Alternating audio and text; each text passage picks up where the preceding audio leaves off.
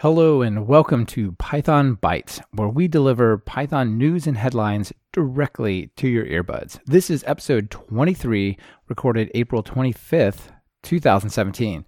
And I'm one of your hosts, Michael Kennedy. And I'm Brian Okken. And we're here to share a bunch of cool Python stuff with you. We've got six cool items queued up and ready to go. But before we get to that, I want to say thanks to Advanced Digital. They have an awesome Python job. You can check it out at python.advance.net and we'll talk more about that later. Right now, I want to talk about the GIL, Brian. What do you think? I think it's a great to talk about the GIL, and I'm really glad that.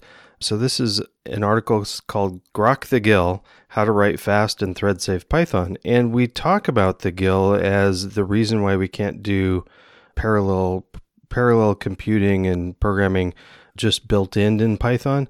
But you know, I haven't really jumped into it. A lot. And this this article is from A. Jesse Jiryu Davis, who, by the way, is an excellent writer. If you want to have a, some examples of great writing, read his stuff. It's great. So the he has this a little. It's a very lightweight introduction to what the GIL is, and to talk. And I like the approach of not just the details of it, because most of us aren't going to go in and start hacking C, the CPython core, but a little peek into the CPython core to see that it's a mutex inside an interpreter lock. The the global the GIL is the global interpreter lock. I love how he pulls out little snippets from CPython. He's got a section, behold the global interpreter lock, and it just shows you like the C code. Yeah, it's just one line. Yeah, exactly. And you don't really need to know a lot of C to appreciate it, but there's just like there's enough to make it super concrete. You're like, this is actually the code that runs when you like call the socket, like, and it that's how the GIL gets released, for example, right? Yeah, talking about sockets, and it, and it, it really he really talks about that that it's a uh, it's focused around the lock is around uh, I/O whenever you were waiting for I/O, and I think there's other places too, but that's the main place where your code will pause and let some other thread run. I like the he has a, a thing that says uh, it's so simple that you can the effect on threads is so simple you can write it on the back of your hand. One thread runs Python while in others sleep or await IO.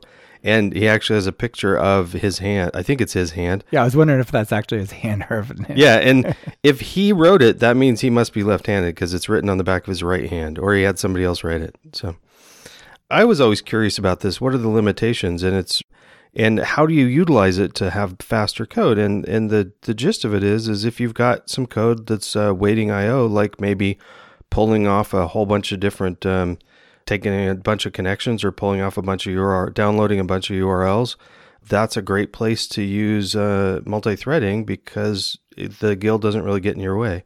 There's in places where you really have uh, multiple processing where you really want your python code to run at the same time then you have to jump into uh, multi-processing, and he actually gives an example of that, and it's not that bad either. So, anyway, I liked the uh, quick jump into it, and I'm I'm think I'm going to be a better Python programmer for reading this. Yeah, this is really nice work. Good job, Jesse. He's a great writer. I actually had him on Talk Python on episode 69, I think, about design patterns for programmer blogs, and we did a whole session on blogging. It was great. And one of the things I like about this is he talks about cooperative multitasking, concurrency versus parallelism, preemptive multitasking, how sometimes you still need to actually lock your Python code, even though you might think of like, well, this is all straight Python, it's, it's not going to get interrupted.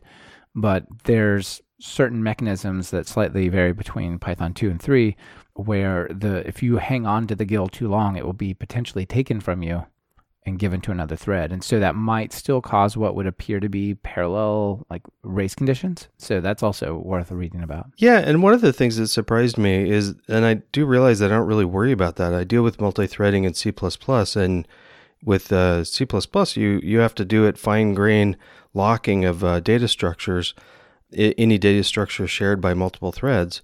But I was surprised how much you can share between threads in Python because the GIL won't interrupt a bytecode and it'll only interrupt yeah between bytecodes not not in the c code.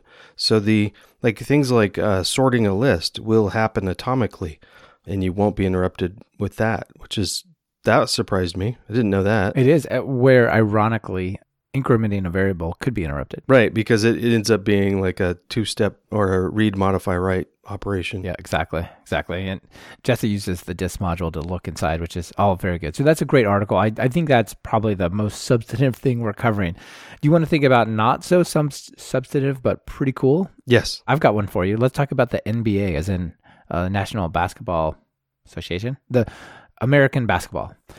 So there was a, a pretty big deal on Twitter the other day. So Mark Cuban, he owns the Dallas Mavericks, and he's I don't know if he comes from tech or not. I don't really think so, but he definitely was an entrepreneur. He's you know worth like he's a billionaire basically. But as a billionaire, owner of a NBA team, he posted out a pretty interesting thing on Twitter saying, Here's the new NBA. And it was a, a picture of him learning Python machine learning with, uh, I think, IPython and IPython notebook open. And he's like, I need to understand the Mavericks in the NBA. I'm on it. Wow. It's pretty cool, right? It is pretty cool. I don't know much about basketball or Mark Cuban or any of that, but it's neat that somebody that high up is uh, wanting to learn Python and notebooks. That's that was basically the main takeaway. And a bunch of people, like uh, our friends over at Partially Derivative, invited him to be on the show. They're like, "Oh, we have to hear your story." He's like, "No, no, I'm just getting started. They have a team at the Mavericks. I just want to understand what they're doing when they use machine learning to help make predictions and planning." And that's kind of cool to think of how machine learning is actually like driving these professional sports teams as well. Yeah, very interesting. Indeed, indeed. All right, so next up we have somebody winning an award. How cool is that? Yeah, Ian Cordasco. He got a, or was announced that he, he will get the 2017 Community Service Award from the Python Software Foundation. And um, I think that's pretty cool. It's uh, apparent. I, I didn't know that he was doing that. A lot of the stuff that he did. I mean, I I was familiar with Ian. He was on Test and Code episode 13, and we talked about Betamax library that he has for for recording uh, recording and playing back requests interactions.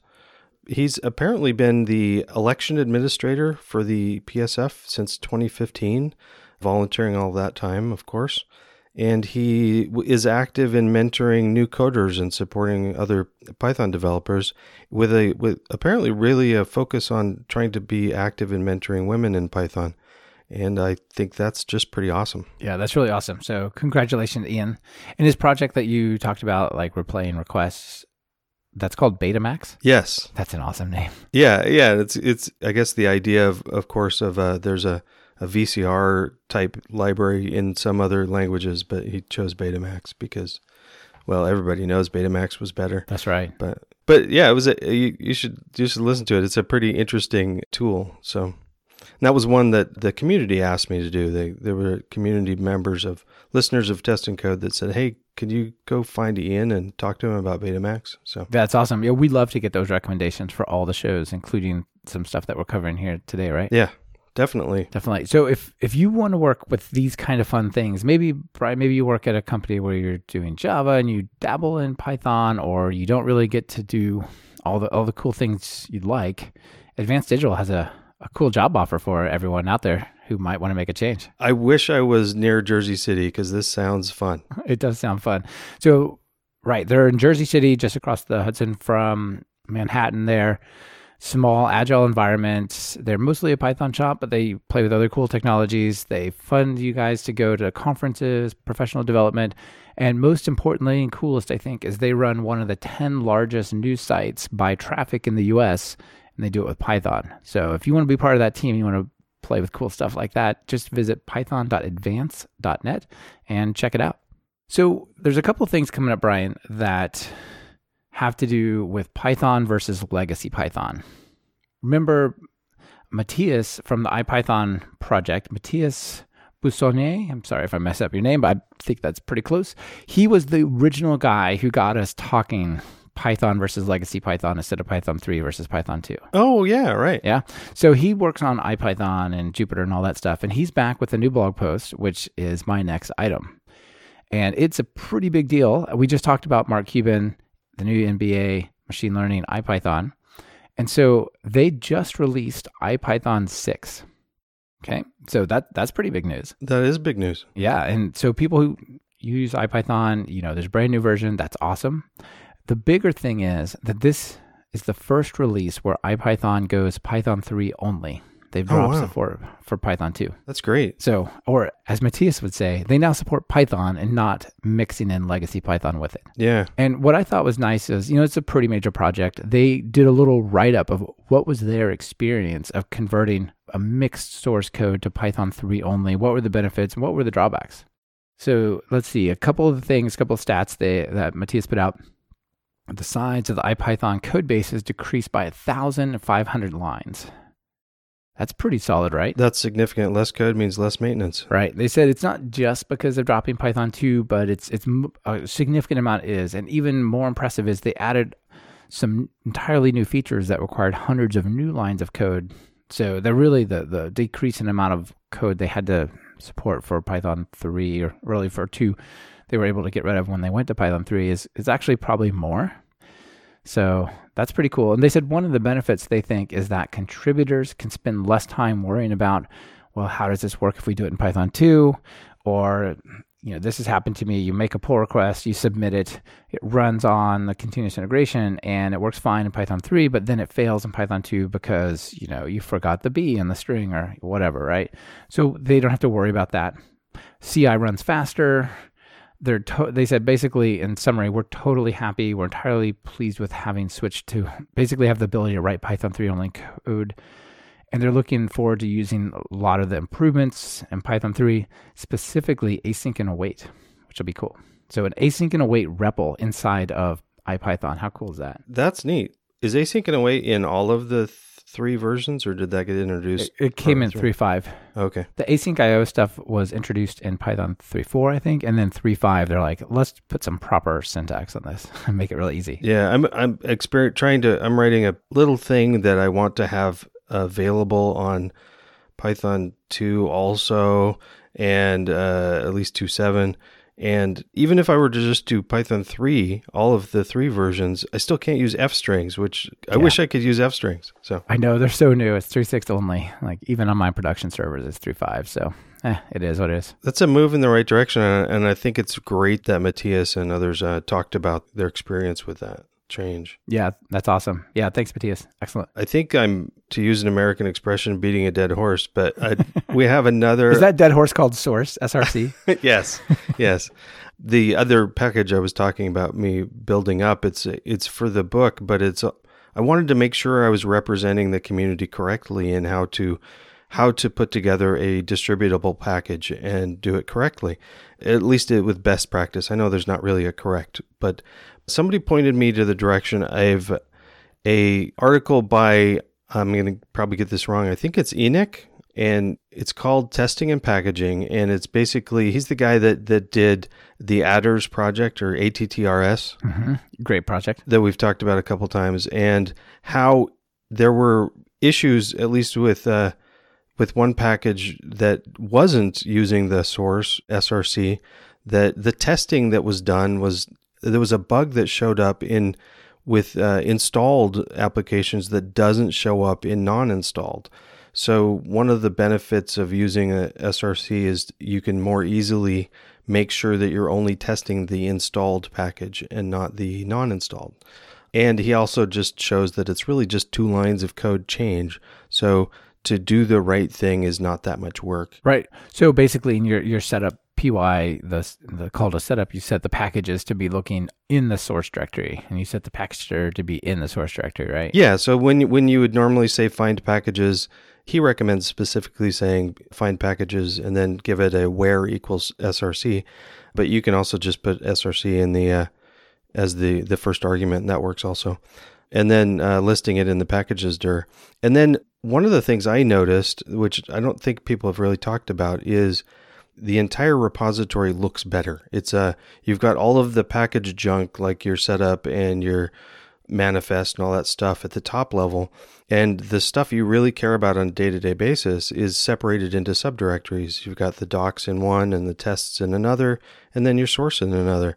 And that separation just, it pleases my organization. it just is nice. Yeah, I'm, I'm coming around to this as well. It sounds pretty solid. Anyway, but that's, um, I'll I'll probably try to drop talking about that every episode, but uh, there you go, one more article. Well, I'm not quite done beating the Python versus legacy Python horse yet, so I'm gonna keep I'm keep going on that one because there's some more big news. We've heard that IPython went to Python 3 only, and now same week, last week, AWS Lambda goes to Python or adds not only but adds Python 3.6 support was just 2.7, so that's a big jump right? Wow, that's a big jump. Yeah. Yeah.